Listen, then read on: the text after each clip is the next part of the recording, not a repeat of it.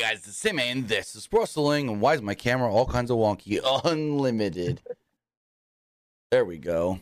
As we're here, it's Monday, the 25th of September, 2023, and tonight was Monday Night Raw. I actually really enjoyed tonight's Monday Night Raw. I thought tonight was a better show than normal. Really good wrestling on the show. I will say that for sure. Really good wrestling.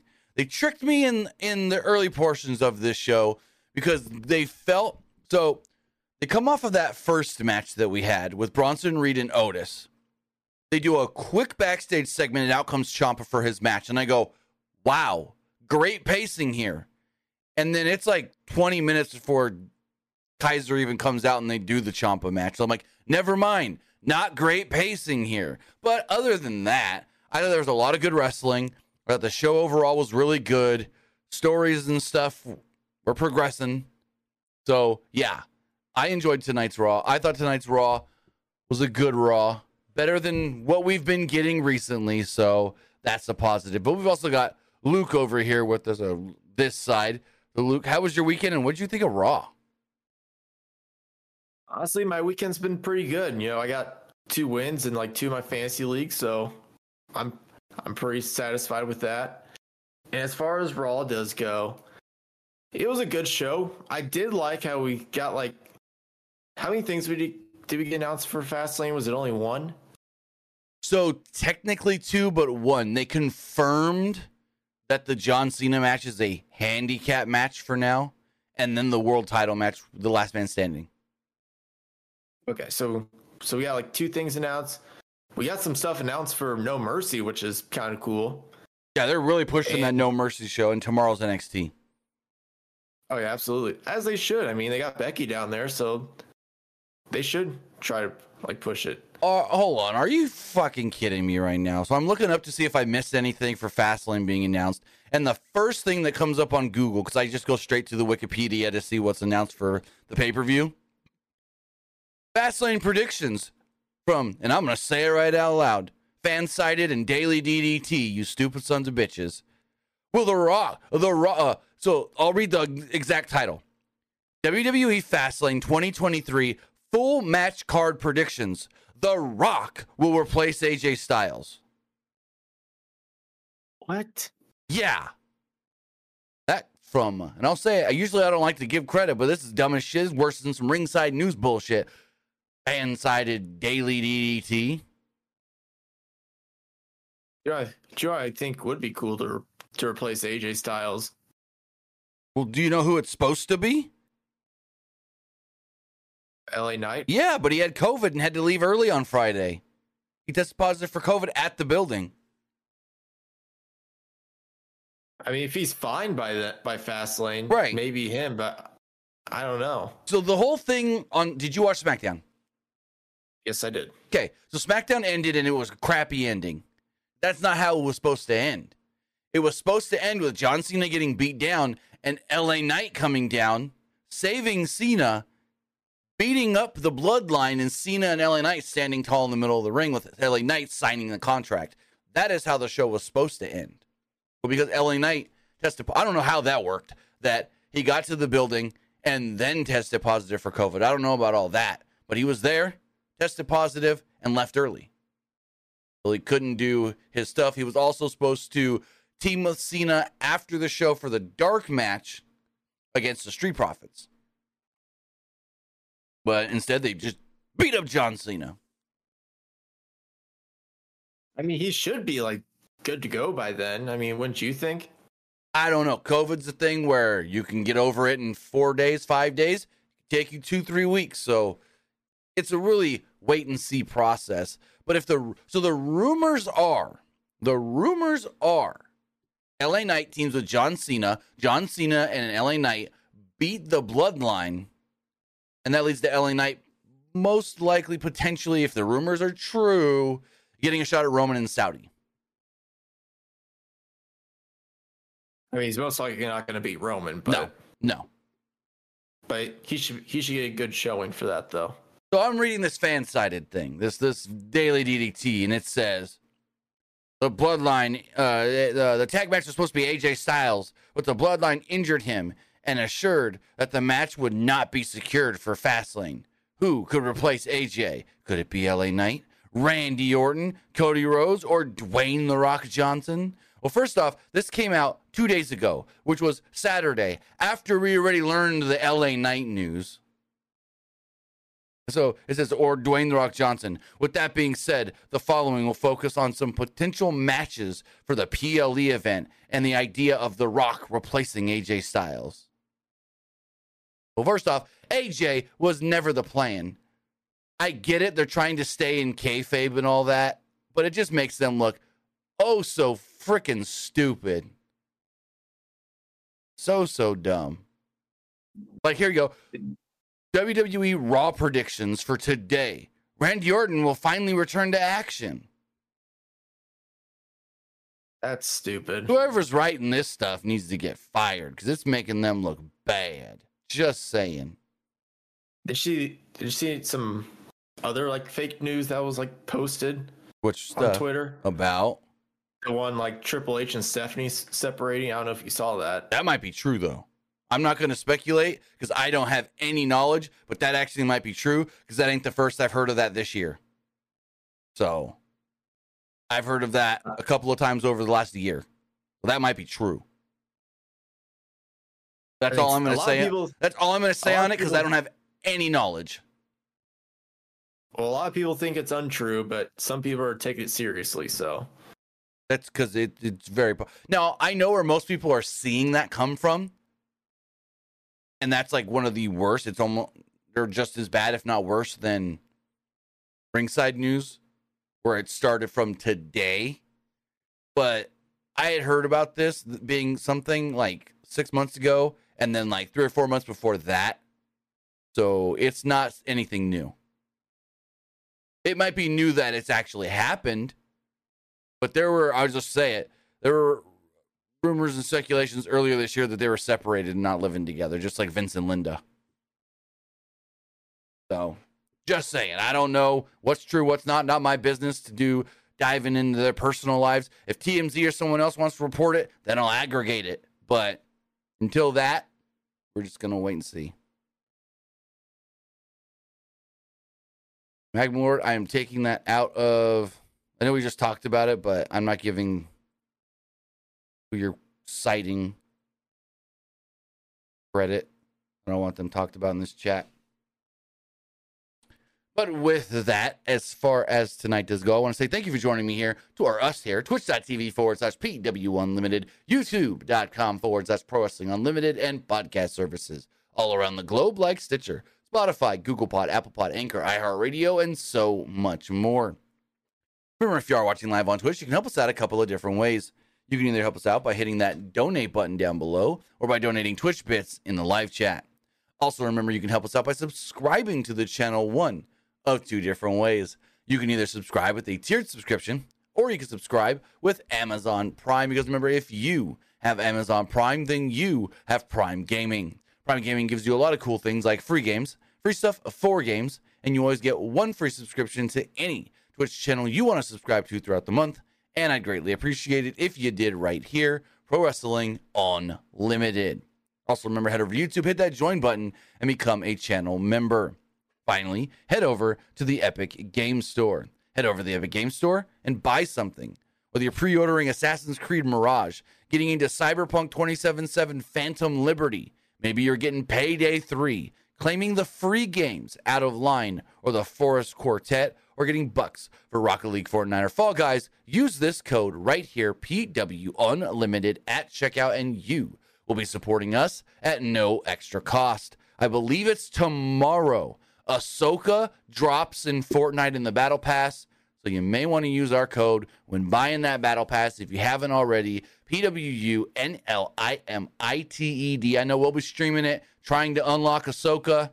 So figure it all out. We'll see how it goes. We'll have some fun. I played Fortnite horribly last night. Uh, I wouldn't say horribly, but I wasn't all that great. I just wasn't on my game last night. But with that, Weren't you half asleep last night when you were playing? oh, I don't know. It was late and I didn't sleep much the night before. So, also speaking of not sleeping, next year when they do Elimination Chamber, It's basically going to be like a New Japan show.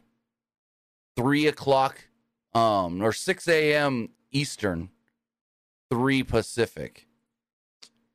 So just a heads up for Sheesh. everybody now. That's going to be like, their, a their upcoming one, go for it. What happened? like their upcoming elimination chamber. Yeah, because it's going to be in Australia, and they're going to do it, you know, live in Australia at their time. Oh, that's probably gonna be like an early morning show. Well, yeah, six a.m. Eastern, Jesus, It's like New Japan. It's in the same time zone. I need my sleep. I'll, I, I'll watch it in the morning. But that's like I saw some people. They were like, um, all the news and spoilers are going to be out before I even wake up. So then I wake up, look at my phone, and boom, I'm going to see everything from you know all the different, you know, if ESPN posts anything or if Bleacher Report's got a story or something, you know, all those different websites that say WWE results. So and so, so, and so. so I'll be up because I'll re- or I'll review the show. I'll just not sleep or I'll go to sleep like I've done with Wrestle, Wrestle Kingdom before. Take a nap from like 11 to 2 or something like that. I don't know. We'll figure it out. That's like, see, uh, October, November, December, January, February, March. That's like five, six months away. So we got time to figure that out. We do have a Saudi show. best, Well, go for it. I think your best bet just sleep during the day on Saturday. That's probably your best bet. I'd rather sleep right before and then just like I don't know. We'll figure it out. And then we got a Saudi show coming up next month. That's another early morning show. So and then that here's the question with that.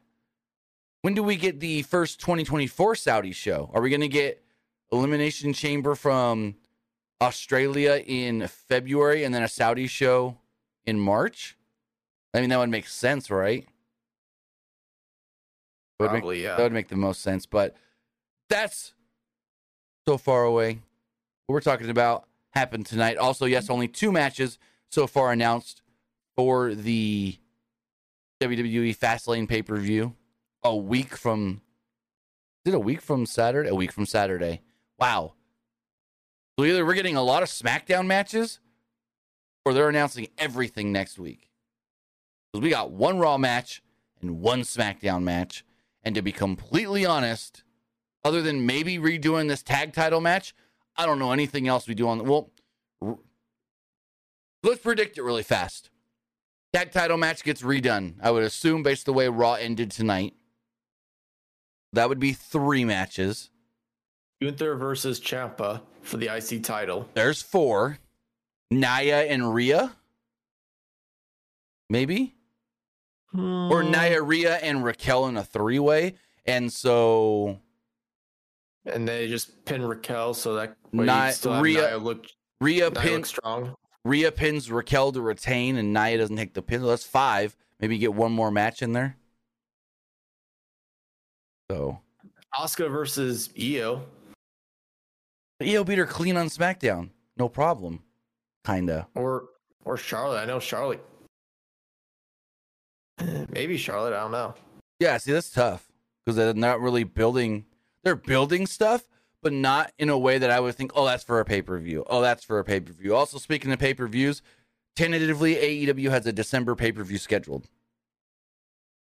So basically, they're Did going. not- They're going once a month starting now.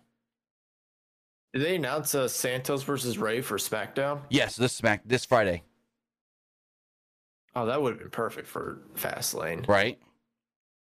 Also, with Gunther and Ciampa, you got to remember most of Gunther's defenses have been on television, not on paper. I mean, he's had pay per view defenses. Eh, I think he'll defend at Fastlane, especially He since they, should. especially since they announced next week as a contract signing. There's no way they're gonna say, "Oh, sign the contract." Well, actually, no, they didn't. I don't know. I think it's gonna be at Fastlane. I think it's gonna be at Fastlane. But as far as tonight's Monday Night Raw does go, interestingly, WWE.com did not have the Cody segment advertised, yet they did mention it on SmackDown. And Cody Rhodes did open up the show. So, uh, and Cody Rhodes opens up the show, kicks it off. There's a three minute video package that aired recapping last week's main event angle before Rhodes welcomed us to a sold out Toyota Arena in Ontario, California. For all you people that thought they were in, I saw at least four people tweet they had Natty losing Canada. No, they were not in Ontario, Canada. They were in Ontario, California. Michael Cole, now granted, he said this after the Natty match. I heard him twice say, We're here in Ontario, California, right outside of Los Angeles. So, yeah. They were not in think- Canada. I don't think I ever heard of an Ontario, California. It's literally. Most people just consider it part of LA. It's You've been? it's like, huh? You've been? I've been everywhere down in LA, the LA area. I was born there, lived there till I was six. Half my family still lives down there. So yeah. It, it basically, it's just if you go to the outer rim of LA, you're in. You'll you'll hit Ontario. It's like going to New York and saying I've been to Brooklyn and Manhattan. If that makes sense. I've been in New York. There's so many people there. Yeah. Yeah, it's it's kind of like New York, where you're like, you just say I've been to New York, and it's like, but you may have gone to Brooklyn, you may have gone to Manhattan and whatnot, but it's like L.A. Oh, L.A. Well, I may have gone to Long Beach, and I may have gone to Riverside, and I may have gone to Anaheim, but it's all just L.A. for the most part. Like, there's Los Angeles, and then there's like you go to Disneyland. Technically, you're in Anaheim if you go to Disneyland, but if you go to Universal Studios, then you're in Los Angeles. It's it's all butted up next to each other to where there's no difference. Basically, they were in LA tonight. So, Rhodes says the arrival of Jey Uso to Monday Night Raw meant something, or someone would be getting drafted to SmackDown. And we learned later from Adam Pearce they still haven't figured that out because he was on the phone going, "No, we have, we still haven't confirmed and figured out who we're going to draft over to SmackDown." He said that on the phone. Don't know why it's taken so long, but it has. Cody then said that it's also meant that there's a disgruntled locker room here on Monday Night Raw. Some thought that Rhodes should have let Jey sink. Cody wasn't going to do that. He certainly wasn't best friends with Jey as well. Rhodes said that there may be other reasons he wanted Jey on Raw. Quote, We're not in the third inning anymore, boys. So Rhodes said, and and I think that was a reference to when they were like, we're only in the first inning with the Cody story. Is, is that what that could have been? After Mania, they're like, we may only be in the first inning right now. Paul Heyman said that with the Cody story. So I, I, think so, yeah. I, I still believe this Jey Uso move is getting Cody to SmackDown. I think that's, and that's going to be the whole thing is everyone keeps asking, Cody, why did you do it? Cody, why did you do it?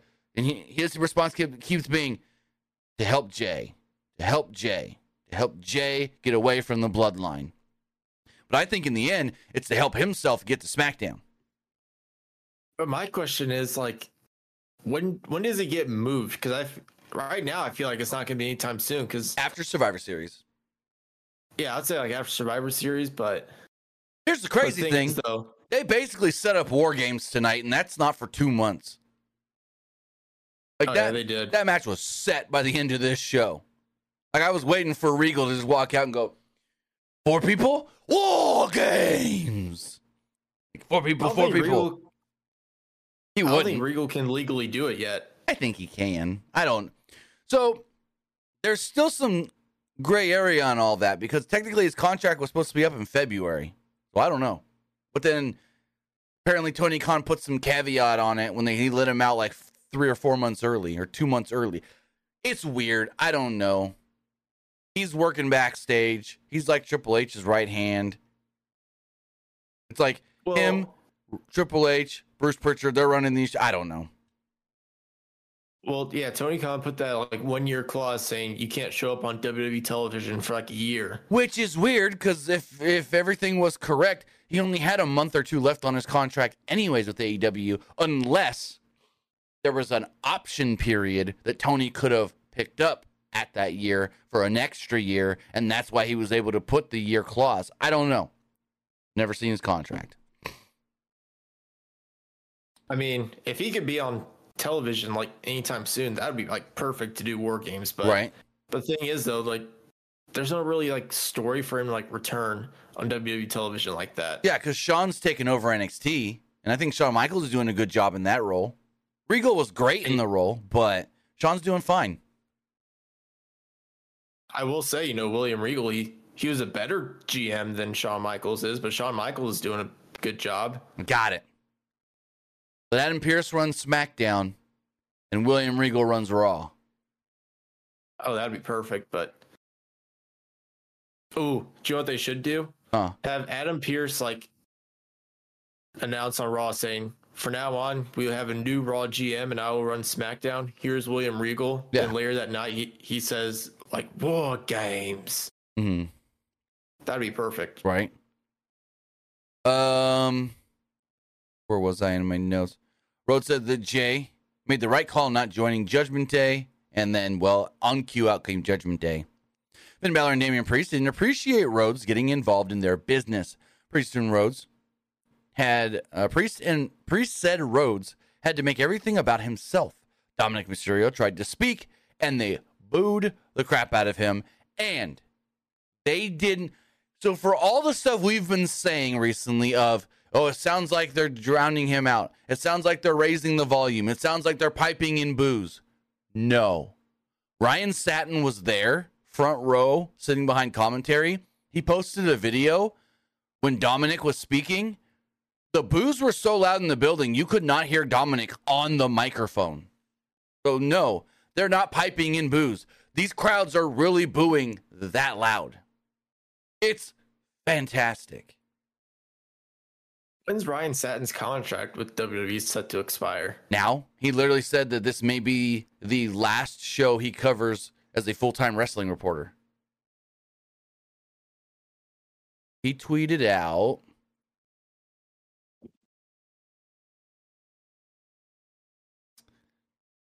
Uh, it was my last event covering wrestling full time. It was, he said, if that was my last event covering wrestling full time, it was a good ride. So, yeah. Someone had a sign in the crowd that says came out of a coma for Raw. Okay. I saw another one where a kid had a sign that said I skipped school to see Cody Rhodes. You can really skip school for that. You like you're traveling all day just to like skip school to go to Raw. Well, I mean, depending on so you got to think they're West Coast, so you got to be there at like four o'clock. Some people don't get out of school till like two thirty three. And say you're on one side. Trust me, L.A. traffic. I get it. If you're on one side of L.A. trying to travel to the other side of L.A., a map may tell you it's twenty minutes. L.A. traffic gonna tell you it's three or four hours at that time. So I could see it. I could see it. If like you're over here, I'll pull up a map really fast. Google Maps. Let's go Toyota Arena.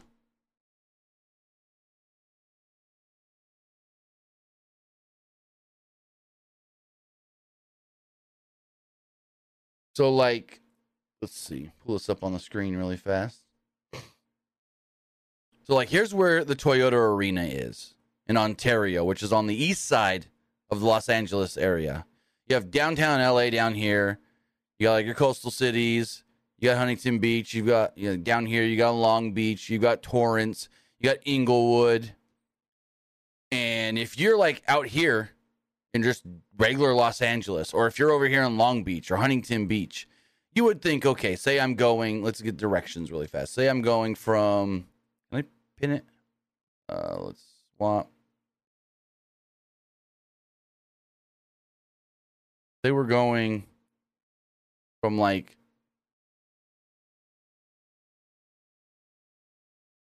not gonna let me do it, is it? Oh, it's not gonna let me do it. But let's just say like Long Beach. You're going from Long Beach. Why is it going there? That's not what I want. Toyota Arena. So it says an hour on a good day. You may want to double, if not triple that, with LA traffic at three in the afternoon. So, yeah, LA traffic is the worst in the afternoon on a weekday. Trust me. Or like when people when people get out of school or people get off work. Yep. Well, most of the day, but I mean, but yeah, afternoon it's the worst. I'm I've been in LA traffic at like ten in the morning, and it took a good hour to go ten miles.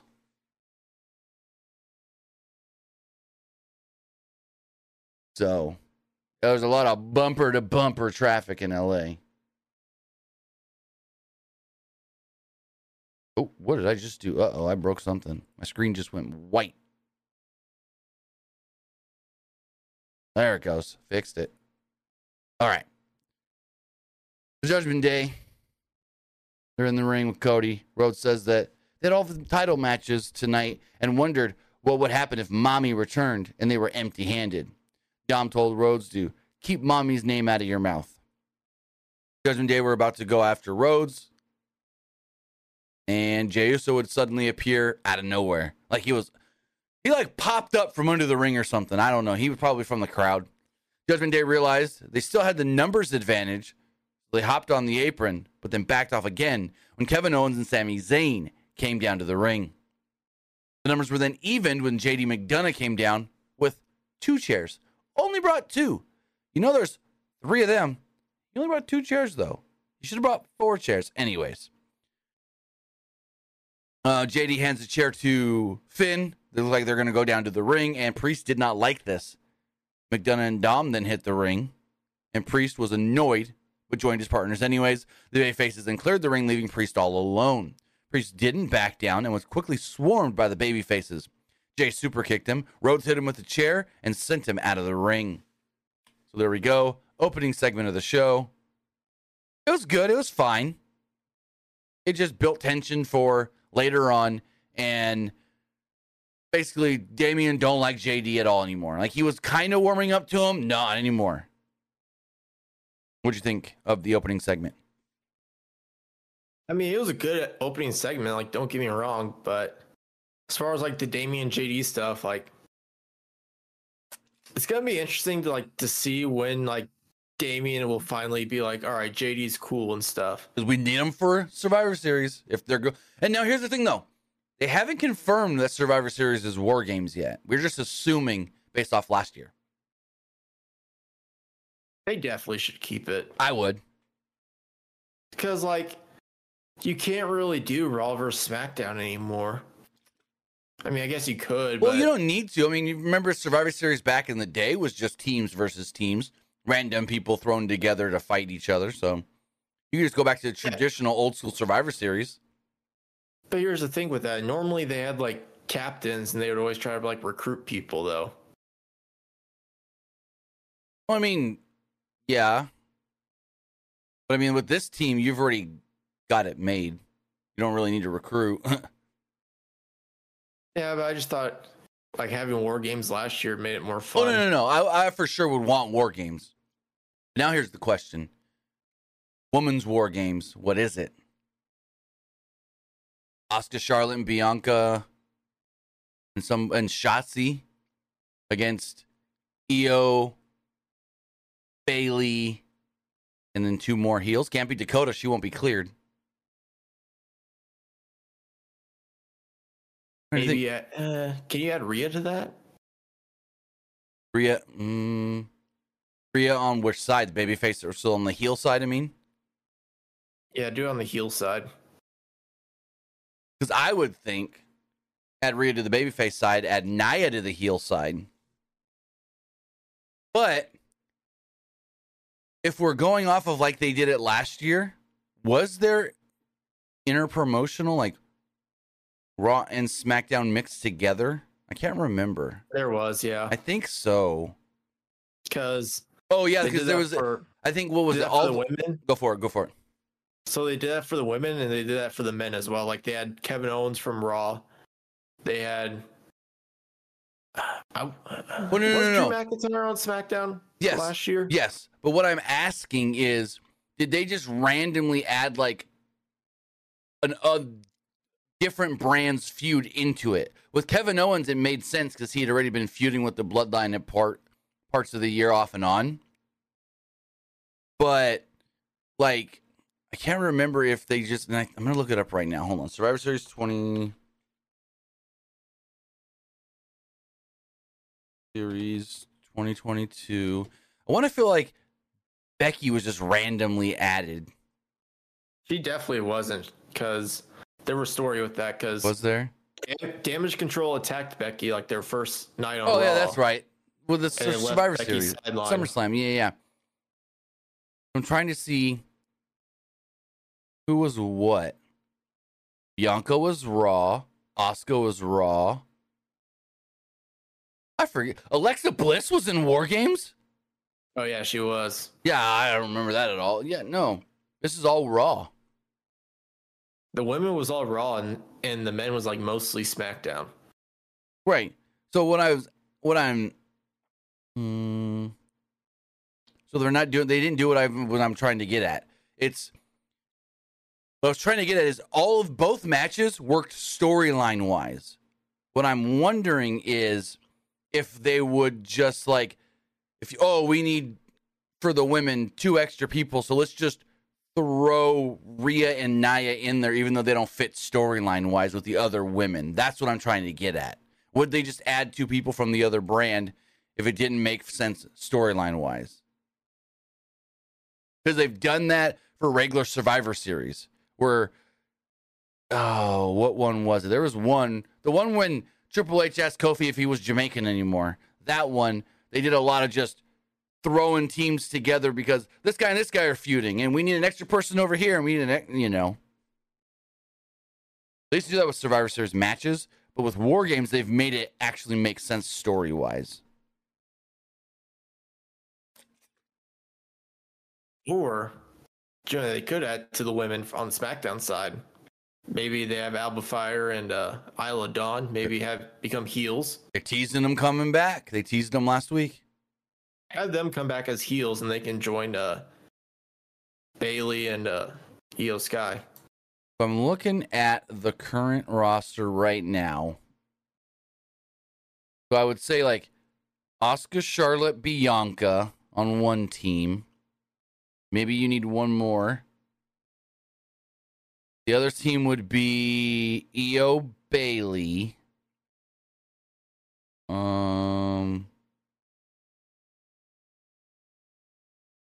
We're looking, I don't even know.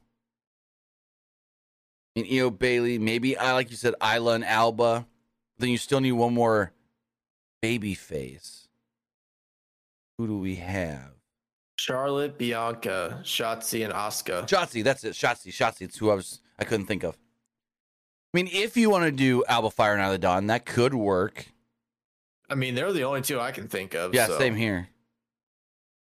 No one else would really make sense ish from a heel standpoint. Someone said Zelina Vega. Zelina Vega's a baby face. Baby face. I mean, if they want to put her instead of Shotzi, but Shotzi would make more sense. If she's feuding with Bayley, or let's say they wanted to take out like Charlotte or something, Right. then I can totally see it. Exactly. But Charlotte didn't work it last year, no. No, she didn't. She she was taking time off Yeah, last that's what I year. thought. Seth still hasn't worked one, and he probably won't this year as a champion. If we go the Judgment Day route. Oh, it's for sure the Judgment Day route. Yeah. it's for sure. So the announcers run down the card and they plug. I loved this. So they plug Otis versus Bronson Reed, and Wade Barrett goes, "Oh, and I bet you Big E is gonna be loving to watch this match. Big meaty men slapping meat." That is like a meme I hear like almost every single day. Oh yeah, and the video of that is the greatest video you can ever watch, with Xavier Woods just like dying. Like I literally think he's like I know he doesn't, but you would think that he's gonna pass out from not breathing. He's laughing so hard in that video because Big E's just like big meaty man, slap it, slap, slapping me. It's the way he you says it. see He's like, you want to see big meaty man slapping meat? Mhm. It's like he's clapping while he's doing Yes, it. it's the greatest video. It's the greatest, like what, sixty to ninety second video you'll ever watch. Just because the way Woods is laughing and Kofi's trying not to laugh so hard, but Woods almost falls out of his chair. If you haven't seen it, go watch it. It's fan freaking tastic. But Killjoy Army says, got- "Go for it." I only heard the audio vi- version of that. Oh, you haven't seen the video? The video makes it so much better. Just because Woods, well, even Big E, because the way Big E's like trying to talk, but he's making himself laugh, and it's it's. I wish I could just play it right here, but I'd get yeah. Kids Army. When we were talking about LA traffic, he is just like Detroit traffic. I don't know. I've never been to Detroit, but from what I've seen on the map, the Detroit area does not really look like the greater Los Angeles area. Los Angeles is huge. If you think of the Los Angeles, LA, Orange County areas. We did have a Bronson Reed versus Otis. Match went four and a half minutes. Bronson Reed gave Otis a Samoan drop for a two before both men just collided into one another. Otis then followed this up with a back elbow, discus clothesline, and a back suplex. Otis then hit a caterpillar, but excuse me, missed a Vader bomb. Reed then followed this up with a senton and a tsunami splash to pick up the victory. Again, the match itself only goes about four and a half minutes. Any thoughts on the match? Fun match. A little quick opener. It was fun. Nothing but a Hmm. bunch of big meaty men slapping meat. Mm-hmm. Honestly, it was a match just to hype up Bronson Reed more. Maybe Yeah. he could be next in line after Ciampa. I'd like that. Bronson Reed versus think- Gunther. That'd be a good match. Because you got to think, I mean, Gunther, he, he's going to still need opponents. And we all know Ciampa, he's most likely not going to win the belt. But Right. I think I think uh, Bronson Reed, he'll be a cool next cha- challenger. Honestly, that's your that that's his opponent right there. That could be for the Saudi show. Yeah. So Ciampa's music hits. He comes down to the ring. We cut to the back. Tegan Knox approaches Becky Lynch. This was kind of dumb. Lynch was like, hey, last week when I did the open challenge, I really just wanted you to face me for the title. But then Natalya came down. Then why didn't Becky just go, I'm here, I'm the NXT Women's Champion, and I want to defend against Tegan Knox?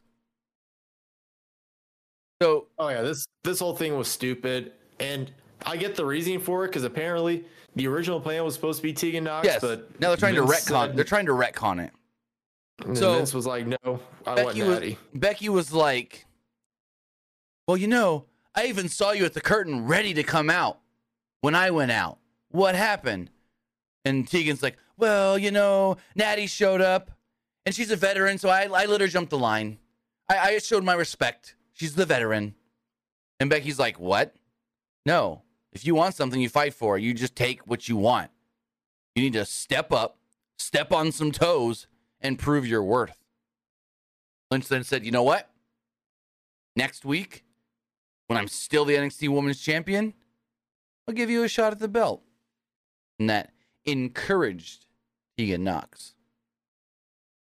So is that basically saying that Becky's gonna retain No, against uh No. Tiffany? Because they showed a graphic at the end of the show or before the main event that said whoever is the NXT Women's Champion, whether it is Becky or Tiffany, will defend against Tegan Knox next week. So we then go to a break. We don't go back to the ring where Ciampa's just sitting there waiting. We go to the back, and Tegan Knox all shyly approaches. "Mm, Hi, Adam. Uh, I'm wondering if you know after Saturday when Becky defends the NXT Women's title, maybe I can get the next shot at the belt. And Natty just walks right in and goes, "Hey, so uh, Adam, I want another shot of Becky and her belt." And I'm just like, "Okay." We got the shy little girl and the aggressive, "Give me what I want." Natty. And Tegan's like, "Whoa, hey, I've already asked for the shot." And Natty's just like, "Okay, and." And so the two just start clucking. Man, man, man. And finally, Adam Pearce is like, ladies, how about you face each other tonight and the winner gets the shot? And they're both like, okay, that works. So yeah.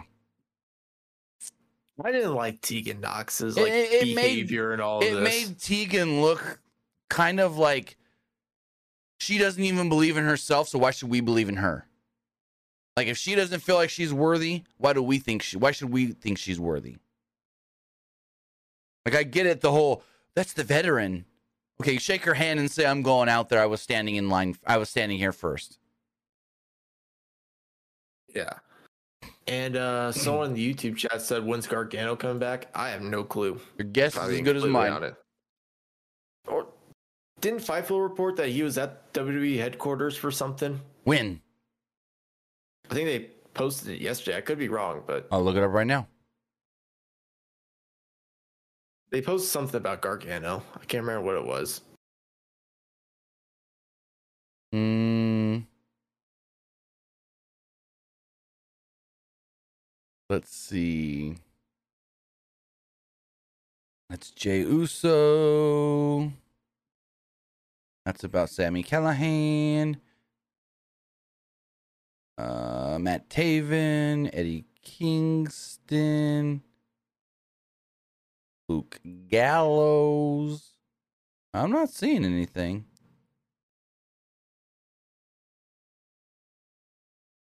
Not on their Patreon, at least. Maybe it's under this. Johnny, oh, here it is from Saturday. Johnny Gargano was at WWE headquarters this week, though we haven't been told for what. Okay. Yeah, I didn't see that. I mean, I don't know if it's anything important at all, or Probably not. or if he was just there to visit. I don't know. Who knows? I'd say the perfect time to bring it back is after the Ciampa and Gunther stuff. Oh, speaking of that, I got to find a Ryan Satin tweet really fast because this plays into Ciampa sitting there waiting for all this stuff during the commercial. Um, Ryan Satin sent out a tweet that stated, "The kid next to me got Ciampa to come over during the commercial and said to him to get DIY going again." Ciampa replied with quote, "I'm trying. I'm trying." Is he still doing that flyer things? Like I'm, I'm still looking for my best friend. I don't know. Let's go to his Twitter. Because I know he'll post on his Instagram sometime. What was it? Instagram? I'd He'll seen post on. videos of like him going like, "Have you seen my best friend?" Let's go, Ciampa. I mean, his oh, Instagram That's, that's photo. profile picture. Yeah, I was gonna say his profile picture is the Chon- the Johnny missing poster. He doesn't post on Twitter though. But then if you go to his Instagram, He hasn't really said anything about DIY since like September second. That was like the anniversary thing. yeah, same thing on his Instagram. The whole missing poster. Yeah, he hasn't really. No. Nothing really. He's probably just, he's probably just keeping that on hold until like after the Gunther stuff. I do love this Ciampa shirt where it's the skull and then the words Ciampa makes the beard. That's so cool. I haven't seen that shirt before. That's a really cool shirt. Anywho, speaking of Ciampa, he took on Ludwig Kaiser in an eight minute match. Ciampa fought back after a break nothing happened during the, uh, before the first break. It was like two minutes, and then we went to break. He did hit a draping DDT, got a two off of it. Giovanni Vinci tried to get involved, and so Ciampa just drilled him with a knee strike. The referee ignored all of this as far as the match does go to check on Vinci why he ain't part of the match. Kaiser then hit Ciampa with an enziguri, but the ref was distracted and didn't go for the count. Kaiser was pissed off and kicked Vinci out of the ring. Kaiser then turned around. Ciampa nailed him with a knee strike to the face. Ciampa then pinned him. One, two, three. There we go. Ciampa then looked right into the camera and told Gunther, sign the contract for the IC title. They then showed a very upset and displeased Gunther watching backstage. What do you think of the match? I liked it a lot. I thought him and Kyle, I thought him and Ludwig worked well together. Oh, this was definitely a good match. Definitely like a great way to like hype up Ciampa as And- far as like building up him versus Gunther. And I liked Gunther's like reaction to this because he's basically just like like what's the word I'm looking for? Like a like a drill sergeant upset with his Right. soldiers, Right. maybe. Well, yeah, he's a. No, I wouldn't even go drill sergeant. I would just say he's like a, a general. He's the ring general. He's the general, and they're his soldiers. So, what I also do really appreciate here, and they kind of did the same thing with Chad Gable, they're building somebody up. It's not like with Nakamura that all of a sudden is just like, hey, Seth, I want to challenge you. I didn't do anything to earn it, but I want to challenge you. At least these guys are getting wins by beating Vinci, beating Ludwig, going out there beating. I mean, Ciampa, Ciampa beat Bronson Reed recently, right? So I mean, they're building people up for these this IC title. It's not just anybody's just going to get given a shot. You're going to earn it, and I like that. I mean, in all actuality, everyone's just given everything. It's scripted and written for them, but when we turn our brains off and think of it as just what it is, people are earning it by picking up victories. Take notes, AEW. Everything's an open challenge, motherfuckers. We had a cool Dragon Lee hype video. I really liked this one. Becky Lynch then joined commentary for the next match.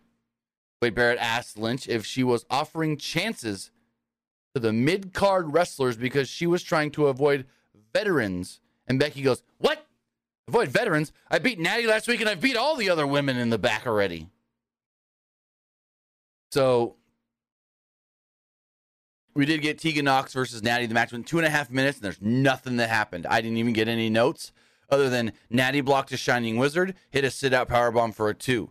Knox blocked a sharpshooter, hit a Shining Wizard, and pinned her. That's literally all I got. Anything else to the match? Just glad Tegan got the win because Yeah. she was like pretty desperate for one. Well, I saw somebody not going to name names, Mister. I think I'm right all the time. Oh, tonight's going to start a natty story, a big natty story. No, it didn't. No, it didn't. I will say this about Tegan Knox. She she barely worked like main roster stuff ever since like she returned. I mean, not her fault. I mean, I I know, but still. Oh, I'm gonna see really fast. The person. Yeah, they said. Oh, okay. Never mind. I take it back. Someone just tweeted a natty story kicks off tonight and then said so and so said it, but they really didn't. They debunked it. Gotcha. That happens a lot. There was somebody recently that literally tweeted out where was it? Oh, they tweeted that I reported that Jade Cargill had signed and was being placed on SmackDown. I'm like, excuse me? I, I said, what? First off, I don't break news. And second off, um, no one said that. And that's been happening a lot recently. Happening a lot with Fightful, PW Insider, where people will just tweet, tweet, tweet, tweet, tweet, and then be like, dash Fightful, colon Fightful, saying I'm crediting them, even though they never reported it. And I even sent a, a message to this person that tweeted out the whole Jade thing, and I was like, hey, may I ask you why you're saying I reported this? And they're like, spoiler alert, Jade's coming to SmackDown. And I'm like, okay, uh, I never said that. Nobody ever said that. Can you pull that tweet down because I don't want to be associated with fake news? And then they were just like, it's coming early 2024. Just wait and see. I was like, okay, so you're not pulling this week down. Cool. Yeah. People do that with Meltzer a lot. They'll like they like mis misuse like Meltzer's words a lot.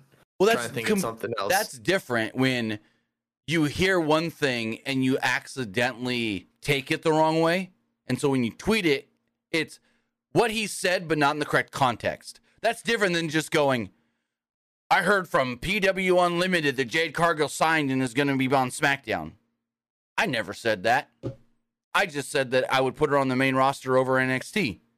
I never said she signed and going to SmackDown. I predicted. But yeah, it's happened a couple times where, where, someone's been like, PW Unlimited said this. P- uh, Tim from PW Unlimited said this. And I'm like, no, I didn't. And so then I got to message them and ask them to take it down. And it's a whole thing. Can only imagine like Sean Ross having to do that multiple, multiple times a day with Fightful. Because it's all over on Reddit. Reddit's even worse with people crediting different outlets, even though they never said anything. But nothing happened in that match. Tegan Knox won, and as they announced later, Tegan will challenge for the NXT Women's Championship next week on Raw, no matter who the champion is, whether it's Tiffany or Becky. Do you think Tiffany should get the belt back at No Mercy? Mm, no. For the sole fact of, I don't want hot potato. It'd be too too soon. Becky don't need to hold that title for just three weeks. That'd be dumbest thing ever. Then why would why should she have won it? It's like when Cody beat Nick Aldis at All In 2018 just to say, "Hey, I finally won the NWA belt," and then a month later dropped it right back to Nick Aldis at the anniversary show. Yeah, that was dumb. Just all, just like I say, Cody has been the NWA World Champion for a month. Yeah. So, no. I mean, Tiffany should have never lost it in the first place. They never should have done this Becky thing. I get why they did it. It was a big, big, big ratings booster for NXT. But now you got to commit. And I think Becky needs to hold that belt for at least two months, month and a half at the most. And I don't think Tiffany should be the one to take it back from her. I think somebody else should beat Becky, and then Tiffany can get it back by beating them. Lyra Valkyria. I mean, you could you could do the whole thing of they're doing the match on Saturday. It's no disqualification. Lyra comes out, screws Becky. Well, no, that still wouldn't work. Tries to screw Becky. Becky still wins, and then Lyra. I don't know. They'll figure something. I think there's a good chance. I don't want Lyra to be a heel though. I really like her as a baby face. You know what they could That's do the- though? They could they could also just Lyra have Lyra be like, hey, you know, I know I've been helping you a lot, but I still just want a chance at your your NXT title, you know, respectfully. Yeah, but then that's more of just random people getting shots without earning it. At least Tegan earned it. Yeah, but at least you can have Lyra just pick up a bunch of singles wins True. and still help Becky at the same time. Yeah and just say just be like, hey, I've been picking up a lot of wins, and respectfully, I, I want a shot at your title. Because mm-hmm. didn't Becky say something recently about giving younger talent more opportunities, and that's why she's on NXT and why she wanted to be the champion? So something like that. The, the, here's the thing, though: the Lyra thing didn't make sense because literally, if you watched NXT last week, did you watch NXT last week? Yes or no? Uh, no. Okay, so they announced a handicap match. And Roxanne Perez has a match, wins in like two minutes, goes to the back and is like, hey, Becky, so uh, do you need a partner for tonight? I know you have a handicap match. I'll, I'm gratefully I'll be your partner. I'd love to team with you. And Becky goes, nah, I'm gonna go this one alone. So she goes down to the ring, and then Lyra just shows up, helps Becky, and becomes her partner, and Becky's all cool with it after she basically just shit all over Roxanne and said, I don't want your help. That was weird.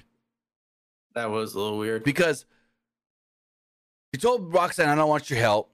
So then when Becky was making her entrance, she gets double teamed during her entrance.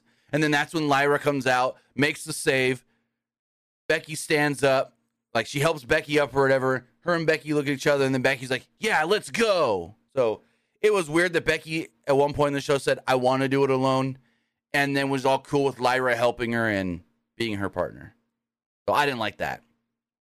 But if they they're building up Lyra, and I think Lyra's got something. I think Lyra's really really good to the point where in the ring Roxanne is better, but I think Lyra might be a little better on the mic and like her her delivery in speaking on camera.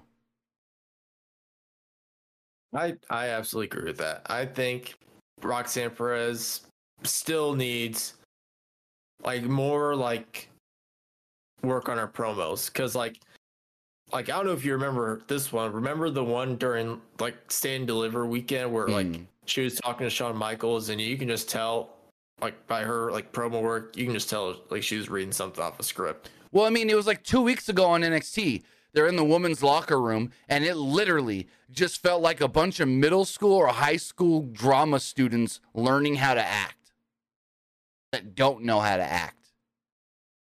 Year one of drama. It- yeah.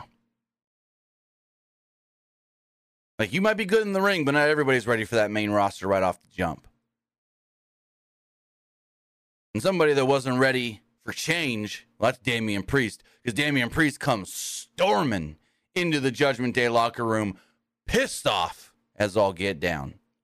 He storms in there and he chucks the chair across the room. He got right in JD McDonagh's face and told him, You're not in Judgment Day. I don't like you. You're never going to be in Judgment Day. Get out. He leaves, and Dom and Finn are just looking at him like, Oh shit, what what JD do? What happened? Whoa, whoa, oh crap. Bella tried to get in, the middle of it and was just like, you know, never mind.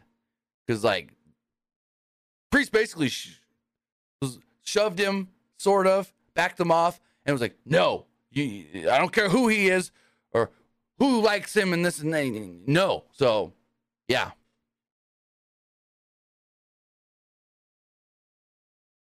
Uh, we then get Seth Rollins. They say he's coming up next. We go to a break. When we come back, Seth Rollins enters. He's wearing these shiny, shiny red outfit with some gla- sunglasses and whatnot. I'm getting a little tired of the say something, say something, sing my song. Say something, say something, sing my song. It's getting a little annoying. Or it's like the we'll hear from Seth Rollins next, and everyone, and he keeps like doing the. Well, like that's the, fine. "Oh." But it's when he literally stops his promo and then just like sing my song. And he listens for like 30 seconds. It's getting annoying and it doesn't feel like a baby face. It feels like the heel that needs the affirmation, that needs the assurance of, oh, they really do like me. It doesn't come off fully baby face when you need to know that people actually like you. It's like, oh, so are you a hated guy that wants to be loved? You know what I mean?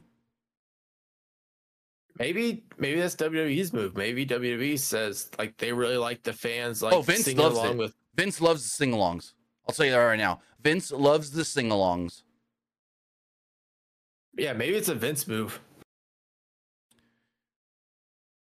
Um, so Seth said that Shinsuke Nakamura is doing nothing but ducking him. He then asked to sing my song. He then said something or other and then said, sing it louder. He then said that he wants to defend the world title and he's only going to give Shinsuke Nakamura one more chance. One more chance to accept, or he's going to move on and give one of the million other people in the back a shot at the belt.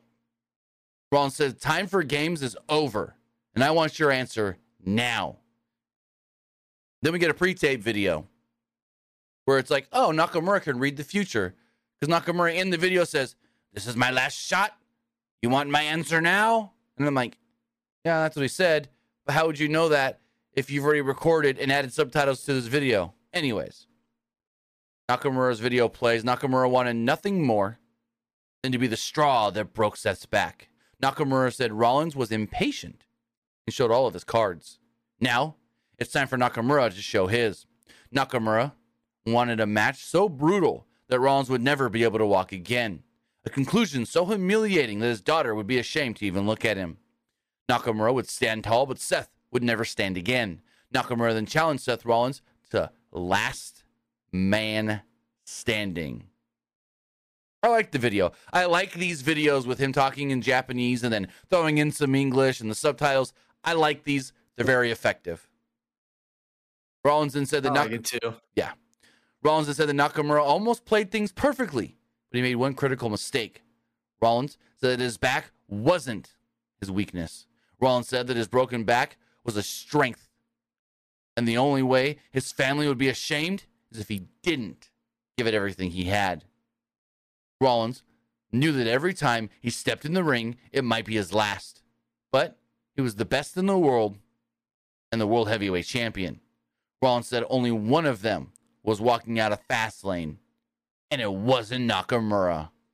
What did you think of the segment? And now that we know it's Nakamura versus Seth, last man standing.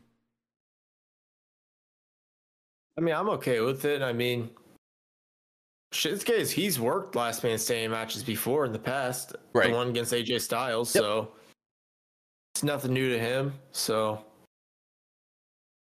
I mean, I think it's cool that they had stipulation in this one, not just like another Oh, yeah, they like, had to. regular match. Yeah, they had to. So my question is, is this going to be the main event for Fastlane? Yeah, that's tough. Either this or the John Cena match.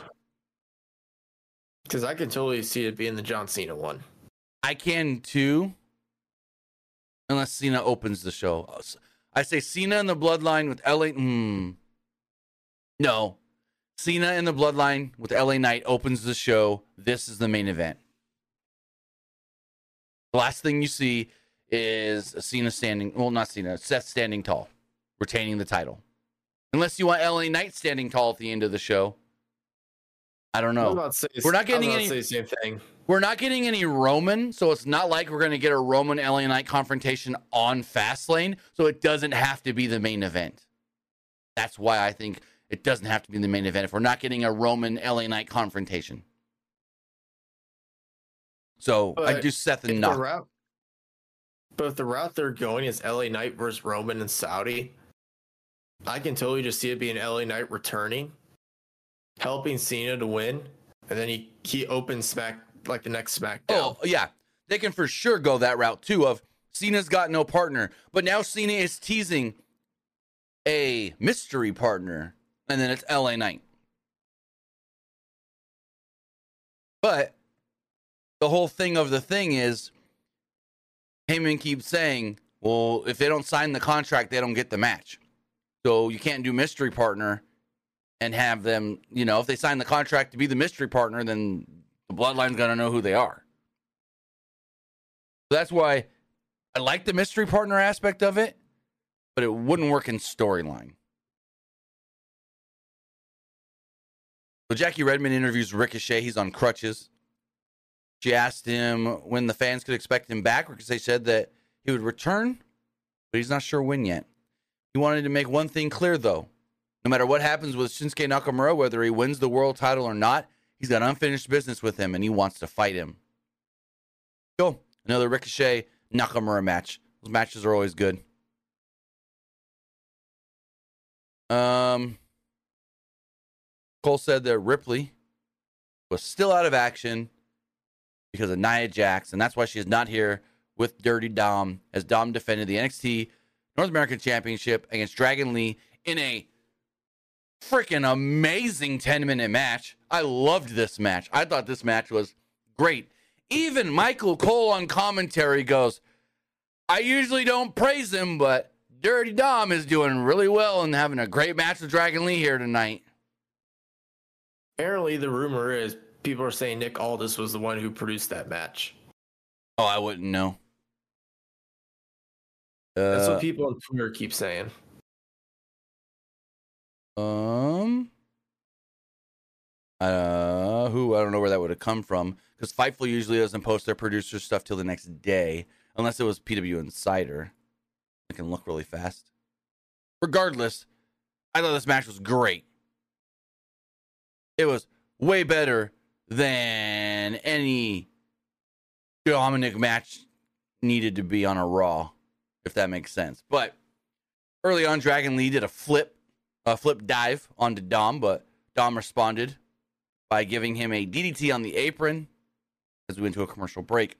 During that break, Dom tr- uh, tied. During the break, Dom tied Dragon Lee's mask to the bottom rope and stomped away at him.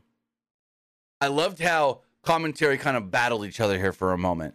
They were like, Wade Barrett was like, and that is why Dom doesn't wear a mask because the mask can be used as a hindrance. And then Michael Cole goes, well, no, he doesn't wear a mask because he doesn't respect his lineage and his heritage and what the mask actually means. So I liked that.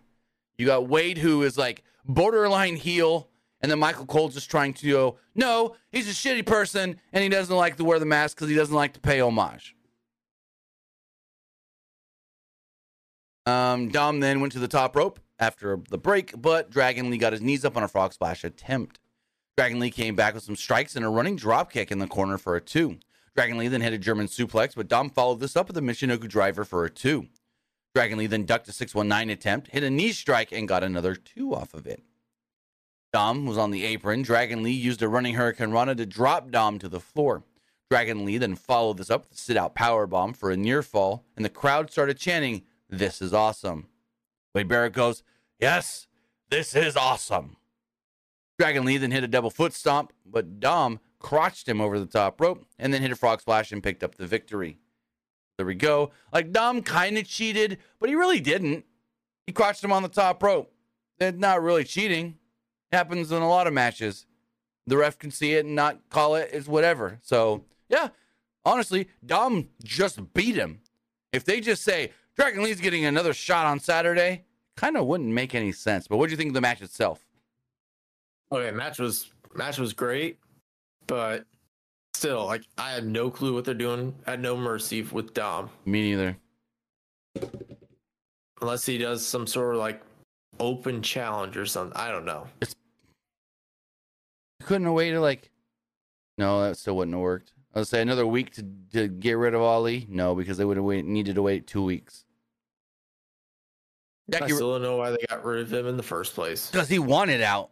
I mean, it makes sense. If someone's been asking to leave and then you got to cut a bunch of people, why not cut the guy that's wanted to leave? It, it does make a lot of sense. Yeah, but like, like recently though, he's been putting his heart and soul in the ring though. True. That's, that's just that's what makes it sad. It, it is, and but for all we know, maybe he's excited to go try other things. Maybe I.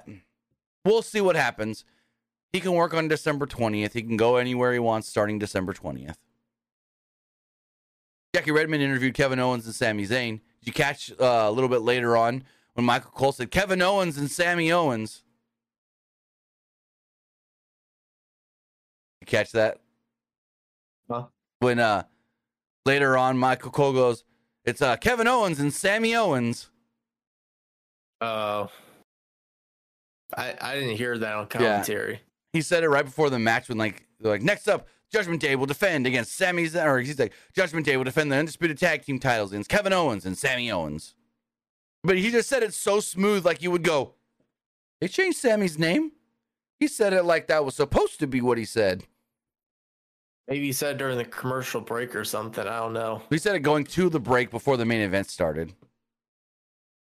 Anyways, uh, Jackie Redmond interviewed Owens and Zayn. Owens said that tonight had nothing to do with Jey Uso, and he just wanted to get his hands on the Judgment Day. Sami said that this was about two friends who started at the bottom and reached all the way to the top at WrestleMania, and now they had to do it all again. Zayn fired up and said tonight was about taking back what's theirs. Owens was uh, Owens was tired of taking and ready to punch some stupid faces. Cool segment. It worked. Then we got a weird segment. Nia Jax was interviewed in the ring by Michael Cole. He asked, um, he asked her a question, and Jax attempted or admitted that she wasn't really paying attention to Michael Cole. She then goes, I'm Nia Jax, the baddest woman in all of WWE. Jax said that people thought that it was Rhea Ripley, but she squashed her like a bug. She also squashed uh, Shayna Baszler and Zoey Stark and Piper Niven and Chelsea Green. And she would squash anyone else they put in the ring with her. The crowd started giving her the what chant. She then was about to repeat herself and her catchphrase when Zoey Stark would come out and get right into her face. Stark dared her to hit her, and Jax dropped her. So Stark went after her, and they had officials come down, break it up, and this and that. So I think one referee, a female referee, actually like tackled Zoey down to hold her back. So we come back, we go to a break. We come back from the break. Michael Cole lets us know it's official for Fastlane. John Cena will take on Jimmy Uso and Solo Sikoa of the Bloodline in a handicap match. And then we got a three minute match Nia Jax versus Zoey Stark. Crowd buzzed for this when Stark got Jax on her shoulders and then she immediately collapsed with Jax falling on her back. Oh, Jack, go for it. oh nothing. Oh. Jackson hit a leg drop with Starks draped over the top or the bottom rope. Jackson hit her finisher, the uh not an annihilator, it's the uh annihilate her. That's how Michael Cole said it. Oh, and Nia Jax with the annihilate her. I'm like, okay. And she pinned her and picked up the win. So Zoey gets I pinned. mean, it's clever. Yeah, the annihilator. That's just like Chelsea Green's finish, the unpretty her. Instead of unprettier, it's the unpretty her. We go to the back. So do they do? So you think it's gonna be Nia versus uh Rhea at Fastlane? the only thing that makes sense. It's either that or a triple threat with with uh, Raquel. My biggest question is when's Rhea gonna like drop the belt? Because she's held the belt for a long time now. since WrestleMania. Unless they go the full year route. But Rhea's supposed to be back on the show next week. So just in time to set something up for Fastlane. In the back, Byron Saxton was with Jey Uso, and he didn't. He talked about not wanting to join Judgment Day. Jey wasn't interested in joining any groups. Saxton asked him about tonight's tag team title match. Jey said that he had beef with Owens. That's all it really was. He said Sami's still his dog, and he would keep a close eye on the Judgment Day in case they wanted to try anything funny. Um, they then talked about Elimination Chamber in Perth, Australia next year. Balor then congratulated Dom on his big title victory. Dom wondered where Priest was, and he goes, oh, Don't worry about it. He's got to go cool off. Balor then told Dom, "We Still got a little business to take care of. We got to keep our eye on the prize. We then got Miz TV that just ended up being pretty weird in the end. Like the whole Drew just kept going, Shut up, Miz. Shut up, Miz. That's Eh. really the only thing I got out of it for me. So then the crowd Just- started saying, "Shut up, Miz! Shut up, Miz!" Like, okay, whatever. Uh, uh, this wasn't all that great. If I'm going to be honest, I didn't care for it. So Miz has no problem with McIntyre throwing Jey Uso to the wolves last week, and would have done the same thing. He says. Miz wondered why McIntyre even did it. McIntyre wanted to make it clear that he was nothing like the Miz. Miz said he abandoned Jey, which was a very Miz move. Miz said that they both knew what it was like to be the backbone of the company as a champion. Miz said that McIntyre was the unbeat, unbeatable WWE champion until, well, he wasn't. McIntyre received the opportunity of a lifetime to win it back at Clash at the Castle, but Jey was there to give him a beatdown after beatdown alongside the Bloodline. Now, technically, they beat him up on SmackDown a bunch. Not Jey didn't beat him up at Clash at the Castle. That was all solo. So Miz said the Judgment Day put the boots to Jey, and McIntyre just watched. McIntyre said, Well, Karma's a bitch. Miz did agree and said that Jey got what he deserved and called McIntyre the Batman of WWE. But if you're the Batman, does that make Cody Rhodes the Superman? Miz asked if it felt like what it felt like to get upstaged by Cody Rhodes coming out to make the save. This then led to the New Day coming out, and this is when it kind of all fell apart. New Day entered. McIntyre couldn't really respond. Kofi Kingston didn't know that Drew was so cold blooded or that he would do something so cowardly. Xavier Woods said that they've been calling him Big D, but it seems there's been some shrinkage recently. And what did he say? Miz goes, Well, in the ring right now, it's Big D and Mega Miz. Or something like that. Woods wondered if McIntyre's sword has gone a little limp. McIntyre said that they expected him to save the day as always, and McIntyre noted that multiple superstars didn't save Jey when they could have, New Day included. Basically, like, why should I have saved him? It's not like you guys came out to save him. Why you guys give him crap?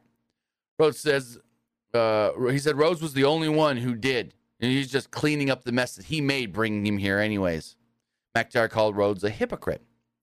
McIntyre reminded the New Day of everything the Usos ever did to them, as well as Roman Reigns and so forth. Kingston remembered it all too well, but also knew that Jey was trying to make things right. McIntyre said that he wasn't a coward and noted that and there were the they were the ones who didn't step up. So why should he? Kingston said they looked up to McIntyre and believed deep down inside he would do the right thing. Miz kept trying to interrupt, and you would hear, Shut up, Miz. Miz would be like, Yeah, and this is it. Shut up, Miz. And then finally, he got headbutted like after the fourth shut up. McIntyre then said, Hey, Kofi, how about you get in this ring and we fight? So let me go to the back. Chad Gable approached a disappointed Otis. Gable said that they would look at the tape and learn from his mistake. Kaiser then interrupted and called them embarrassing for losing. Maxxine was just like, well, You still don't know what go away means? Gable's like, Hey, by the way, didn't you lose tonight? Go tell your, your leader that I still got eyes on the Intercontinental title. I'm going to work my way back to it. Or are you over here talking to us because you're afraid for what he's going to do to you once you get to him? Gable said, Put some bass in your voice and deliver my message. That was hilarious. So, what'd you think of the McIntyre Miz TV thing and then this Gable Ludwig thing afterwards? As far as Drew does go, oh boys turn heel. Oh, yeah. Oh, yeah. The whole the whole thing where he said like karma's a bitch. You know, what, do you know what that reminded me of? I don't Huh. know if I highly doubt you've ever seen this, but Colt Cabana, he does like acting sometimes, and Right. there was this like TV show scene where he said like karma's a bitch, and that, he Huh. plays that all the time in his stream. That just that was like the first thing that popped in my head. Nice. I'll have to show you that clip. I'll, I'll have to find it first, but cute. Also, fun fact about that: he he also played uh, Brooklyn Brawler in Young Rock, Yes. That is true. and he was and he was really good at it. So, we got Drew McIntyre versus Kofi Kingston. Was this the longest match of the night?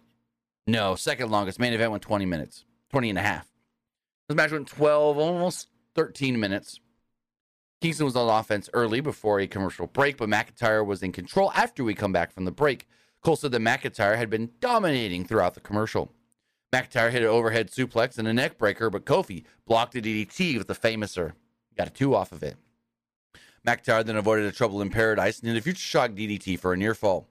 McIntyre dropped Kingston with uh, consecutive hard chops. Kingston countered a clothesline and hit a suicide dive.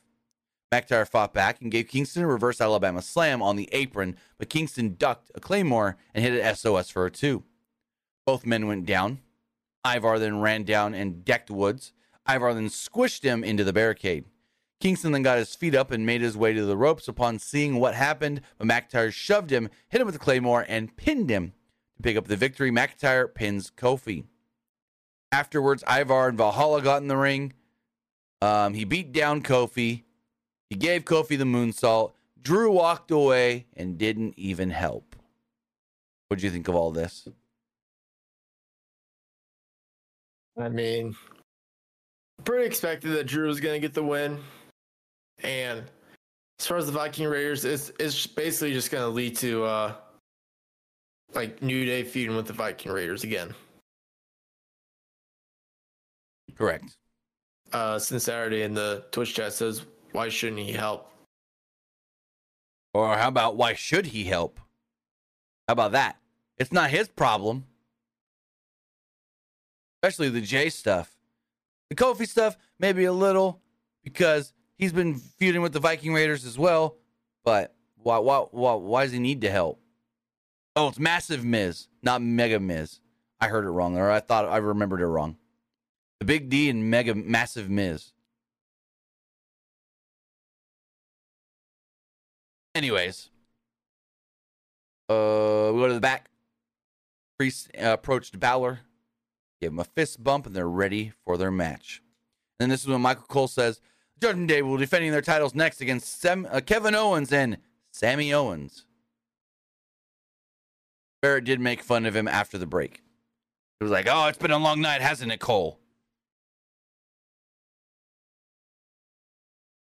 So Saxton in the back said that uh, asked Ivar about attacking the New Day. Ivar said that the New Day took out Erik, and Valhalla said, "An eye for an eye." We then learn that next week on Smack or on Raw in San Jose, California, Tegan Nox will be taking on or Tegan Nox will be taking on the NXT Women's Champion, whether that's Becky Lynch or Tiffany Stratton.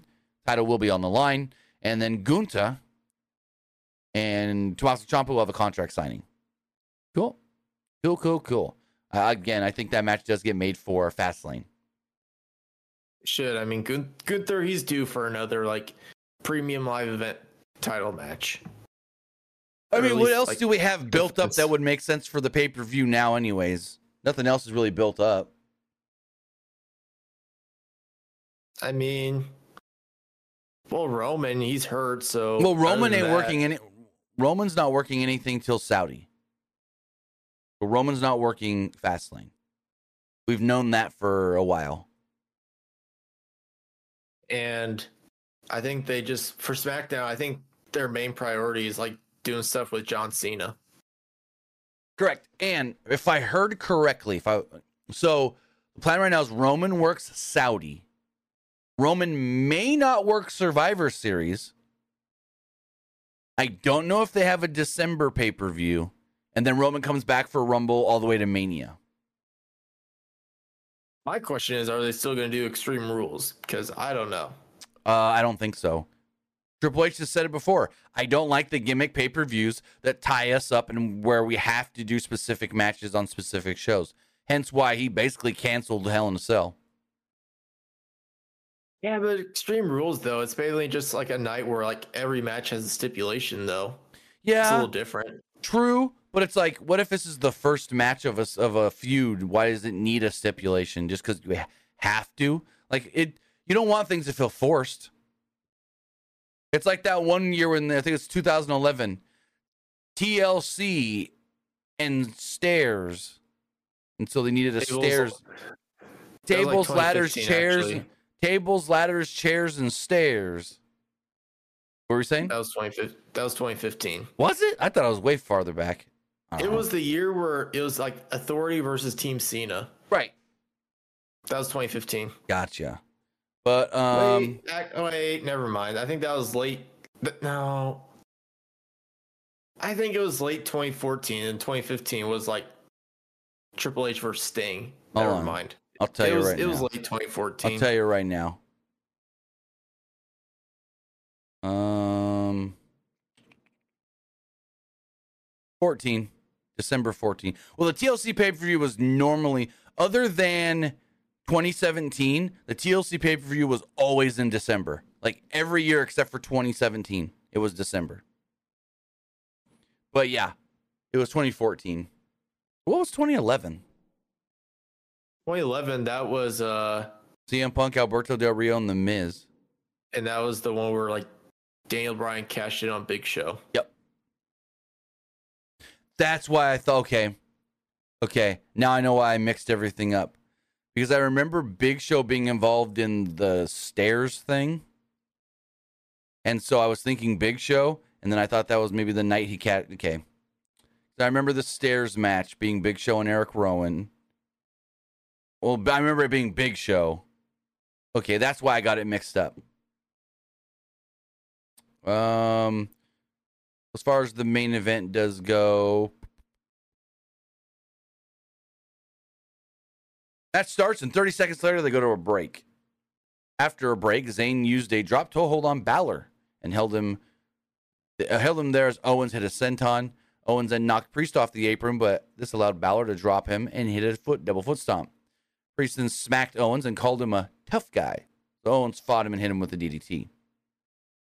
Zayn then tagged in and hit Priest with a clothesline, 10 punches in the corner, and a drop kick. Zayn wiped out both opponents with a flip dive ahead of a second a second break. Um, they said the Judgment Day was in control throughout the break, despite Sami Zayn hitting a dive right as we come back. Zayn then dropped Priest with the tornado DDT. Owens made a tag. Owens then ran over each guy with a clothesline and dro- backdropped Priest onto the announce table. Owens then hit Balor with a frog splash for a near fall. The crowd chanted, This is awesome. Owens hit a rolling fireman's carry off the middle rope for another near fall. Owens then went back for a senton bomb, but Balor got his knees up and hit a drop kick. Balor then hit the coup de grace, but Zayn broke it up. Priest then told Balor, Tag me. Or tag him. So he did. Zayn then tagged in too and hit Priest with an exploder in the corner. Dom then ran out and jumped on the apron, which distracted Zayn. Zayn avoided a razor's edge and hit a blue thunder bomb, but Balor broke up the pin. Owens then tackled Balor, which distracted the referee long enough for Dom to drape Zayn over the top rope. Priest then hit a flatliner for a near fall. Jey then ran and attacked Dom. Dom, uh, uh, no, Jey ran and attacked Dom. JD McDonagh then showed up and shoved him and then attacked Jey. Dom and McDonagh teamed up on Jey until Cody would run out. Cody then ran down and wiped out McDonagh with a suicide dive. Rhodes and Jey hammered away on Dom until the referees all broke it up. So then Owen gave Balor a stunner. Zayn hit Priest with a Helluva kick. Before Zayn can go for the cover, though, McDonagh hit Zayn with the title belt. The ref was distracted, and Priest rolled into the cover for the victory. So there we go. Damian Priest pins Sami Zayn to pick up the victory. Afterwards, they're all just brawling, and the show goes off the air. So what'd you think? It was a good match, you know, like like it was a good match, but towards the end they really like focused too much on the outside stuff. But that's the I'll whole. say. I think that was the whole I point. I, I I get that. I really do. And Because basically, basically, whole- go for it. so like the whole ending with JD though, like uh, that's gonna be like the biggest question. Like, is Damian Priest now gonna change his mind about JD, or is he still gonna be like, I don't care what you do, you're still not gonna be part of the Judgment Day? Probably not. At least not yet. And not yet. But I mean, I- if we're trying I to get like event. go for it. I feel like eventually he's going to, but Well, yeah, I think he has to eventually.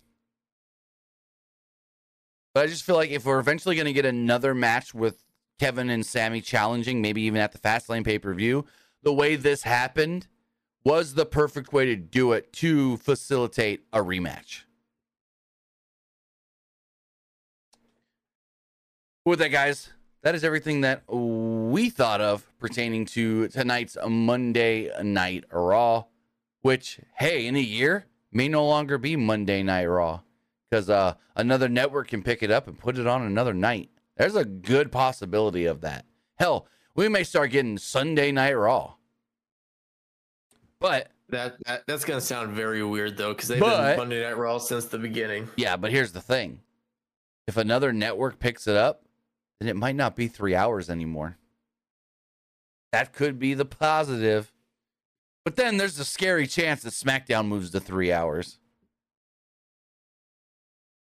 And then they'll just like load up. Well, if it if that's the case, then they're just gonna load up SmackDown with a bunch of talent. True, but then what if the new network also wants Raw to be three hours, and then we have two three-hour shows? Oy vey. That'd be too much. Yeah, but if they're getting paid for it, WWE's going to do it. Then you're loading up both shows with crap low talent. Then Yeah. And I feel like NXT will barely have anybody. Eh, we'll see. That's a year away. Next October. But with that, you know what? Hey, Go for you know what would be a positive for it? At least it'll be a positive for like WWE to like constantly like bring in more, sign more people. True. Very true. But with that, you I'm sorry, I keep cutting you go off, for it. Go for it. Because then people shouldn't like give WWE the excuse of like of like having so many people because then th- then they'll just be like, oh, we always need more people because if Raw and SmackDown is going to be three hours. Right. All right, So- you can go. so with that, you guys know what we thought of the show. Now it's time to hear what you guys thought of tonight's Monday Night Raw. Refresh the polls really quickly. Uh, refresh to that one. Refresh the Twitch poll. Twitch poll. Everybody that voted liked the show, 100%. Or as the Twitter poll does go, 52% liked the show, 36% thought it was just all right, and 12% did not like it. Looking over at the community YouTube community poll, 72% liked the show, 22% thought it was just all right, and 6% didn't like it. Some of the comments here, this person says, great Raw overall. It was cool that we basically got three back to back to back matches within the first hour. Yeah. Because like two hours of SmackDown, there was only three matches in total. Versus, I honestly thought Sami and Kevin were going to get the titles back. Loving the Dom versus Dragon Lee match. Versus says, I enjoyed it surprisingly. Keep an eye off TV. Versus says, that makes no sense. Says it was decent. This person says it was great, besides the Nia stuff. And then a five out of ten. And this person says it was great to watch. Looking at the YouTube live poll, seventy-three percent like the shows. Basically the same thing. Hold on. Yeah, it's basically the same. 73, 22, and 5. The other one was 72, 22, and 6 basically the same. But with that, guys, I'll say thank you for joining me Actually, here. Actually, what? Uh, Jonathan, the YouTube chat says if Raw and SmackDown goes three hours, then they should cut down the house shows. No. I don't know if I'll go that far. No, that has nothing to do with any of that. That would have nothing to do with any of that because it's not adding an extra day. It's not like saying, okay, main roster, you now got to work. We have main roster on Monday, main roster on Friday, main roster on Wednesday. They're not adding an extra day. If they're adding an extra day, then yes, cut back a day from the house shows. But that's not what they're doing. Adding an extra hour to a night where they're going to ready to be there for that hour anyways, like they're already going to be there. Just do it. So no, that makes Yeah, no thing- sense. Another thing about house shows, if they did get rid of them, then a lot of fans would be kind of upset because Yeah. the reason why people like them is because like it gives them a like a great opportunity to like meet their favorite wrestlers. Well, that and it's like okay, well, take Fresno, California for example, where I live. We don't get Raws or Smackdowns, but we get at least one live event every year. Our only chance to watch wrestling live, watch WWE live. So if we're not getting Raw and SmackDown, then they cut the house shows. Well, then who knows the next time they're going to come here for an event. Also, I was told by many people that I know that went to that show last night, the live event, it was 95% sold out, if not more, which is great to see. Because I even looked to try and get a ticket. All they had left was the upper bowl for 15 bucks. And I was like, I'm not going to spend 15 bucks and then have to spend 20 bucks to park. Eh, I could have went, but it's like, why am I going to sit all the way at the top, all the way back? That's all, literally, that's all that was left other than like resale tickets. And there wasn't even many on Craigslist or whatever. It was just a couple resale on Ticketmaster.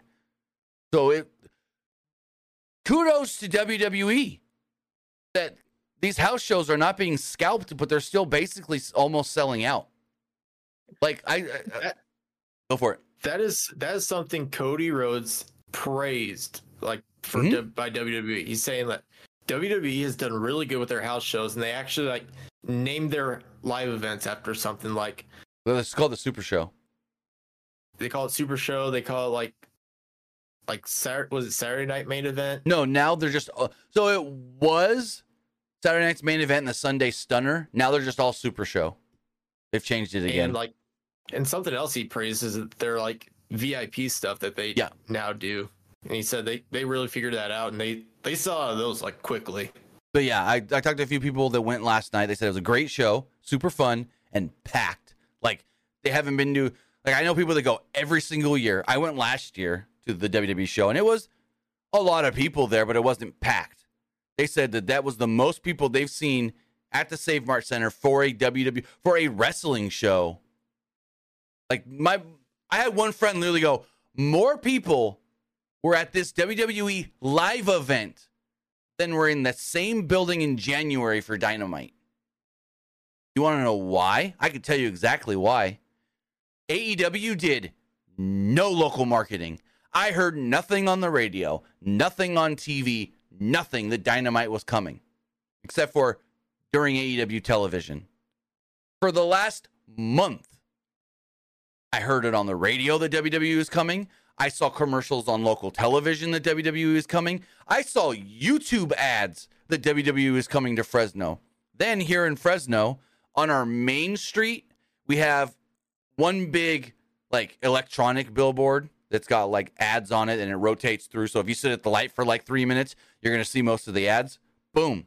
WWE ad on there. Then we have another one of those big, you know, electronic screened billboards on the freeway. Boom. Add their big picture of Seth Rollins.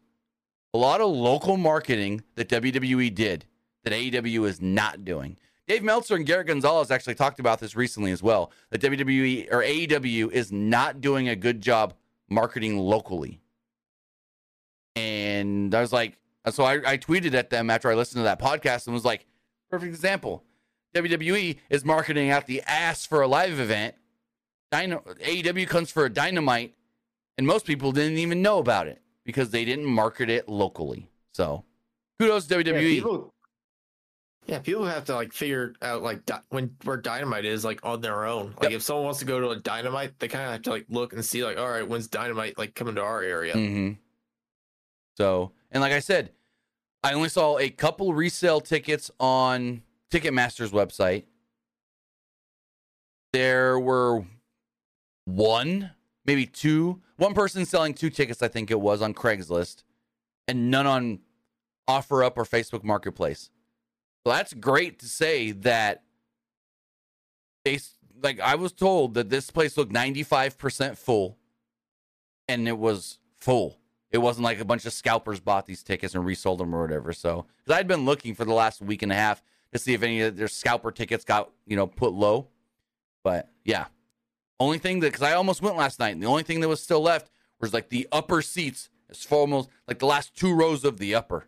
So, kudos to WWE for doing good house show marketing and house show business. But with that, guys, I want to say thank you for joining me here. Twitch.tv forward slash PW Unlimited, YouTube.com forward slash Pro Wrestling Unlimited, and podcast services all around the globe like Stitcher, Spotify, Google Pod, Apple Pod, Anchor, iHeartRadio, and so much more. I'll be back on Wednesday for AEW Dynamite. But Luke, tell them where they can find you. You can find me over at Twitter X at petke underscore twenty one, and you can also find me over at Twitch at the Luke Petke. With that, guys, have a great rest of your night, and we'll see you next time. Have a good one, guys.